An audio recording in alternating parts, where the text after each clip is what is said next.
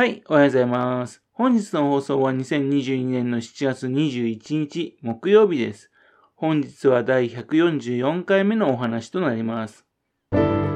のチャンネルは福島県郡山市在住の特撮アニメ漫画大好き親父のぴょん吉が響きになったことをだらだらと話をしていくという番組です。そんな親父の独り言をお聞きになりまして、もしもあなたの心に何かが残ってしまったらごめんなさい。俺言わなかったんです。幸にもこの番組に興味を持ってしまったら、ぜひ今後もごひいきのほどよろしくお願いいたします。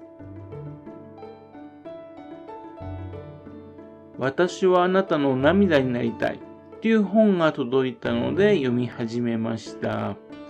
作者は四季大河さんとお読みしていいのかな？あの、4つの季節の大きな雅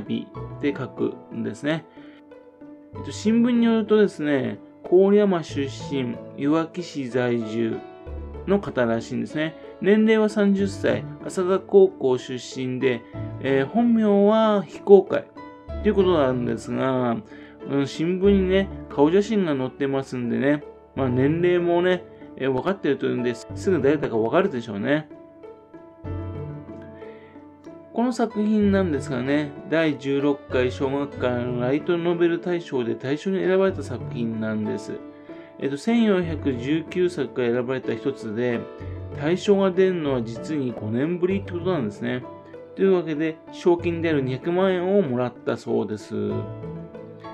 審査委員長はですね、電脳コイルだとか、地球外少年少女のね、アニメ監督の磯光夫さん、選票はね、ちょっとあのー、わかわからないんですが、えっと、本の腰巻きにはね、審査なんかとんでもない、美しい物語ありがとう、と、ね、磯光夫さんによる絶賛のジャックがついております。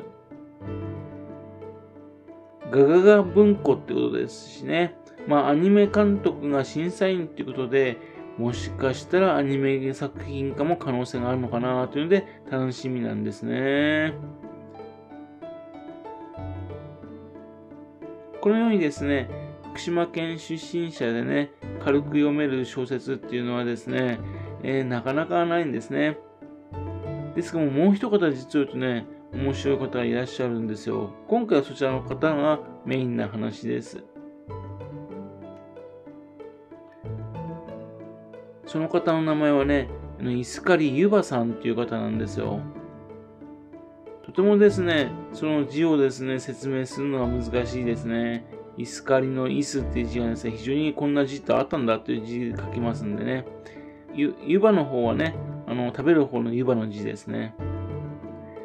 2016年にですね、イスカリオテの湯葉っていう名義でですね、小説投稿サイト格読むに連載した作品があるんですね。それがあの横浜駅 SF なんですが、その第1回格読むウェブ小説コンテスト SF 部門で大賞を受賞して、ね、そして、えっと、格読むってことでね、角川より小説、書籍化されて作家デビューしたわけです。この話はですね、横浜駅が生物のようにね、どんどんどんどん巨大化していってね、日本のほとんどを占領してしまうっていう未来を描いてるんですね。その横浜駅とね、対抗しようとする人々がいまして、またあと、横浜駅にですね、寄生虫のように住む人々もいるという形です。なんとなくですね、あの、諸星大二郎さんのね、えー、生物都市に似ているんですけどもね、それが科学的説明がないわけではないんですね。どことなく本当らしい、なんとなく、そういった説明があります。これがですね、大人気で続編の全国版も発売でさらに人気になりましてね、これも人気になってまして、えー、漫画家がどんどん進んでいるところです。実はですね、2年前まではですね、本職はあのありまして、大学に席を置く大学の教員だったんですね。というんで、本職は生物学研究者だっていうんですよね。というわけで、本職に差し障りがあるっていうことで、福島県出身者ってことはね、えっと、分かっていたんですが、その他の経歴は一切秘密だったんですね。休日だけですね、作品を書くっていうスタイルだったんですが、まあ人気性、要するにあの数年ごとにね、計測するかどうかね、決められるんですね。その人気性だったので、それは消えたのきっかけにですね、作家の方を専業とされたようです。海外ではですね、ルディ・ラッカーというですね、大ボラで科学者のね、作家さんがいるんですがね、似てるなと思っております。他にはですね、えっと、年間3%ずつ増加し続ける地球を舞台にしたですね、え理系大学生の学園コメディの16アルケミックっていう作品も書いてます。ちなみにこの作品の主人公はですね、会津若松出身なんですよ。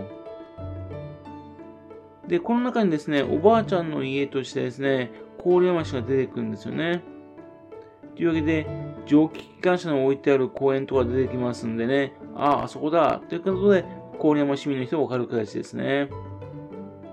そんなわけでね、えっ、ー、と、勝手にですが、この作者の人もね、実は会津若松出身で、郡山市もね、遊びに来ていたことがある方なのかなと思っております。それから科学技術の発達でね、仕事がなくなった未来でね、えっと、趣味で食案をする未来食案っていうね、まあそんな風な作品も書いてます。で、いずれもですね、評価非常に高いんですね。そして、あのー、一般プロパーだけじゃなくて、SF 界でも受け入れられてね、えっ、ー、と、SF マガジンにも作品を発表してますし、そして、えー、漫画化されてますし、っていうんで、まあ、角川がね、出してる本っていうことですから、もしかしたらアニメ化、これもあるのかななんて想像しております。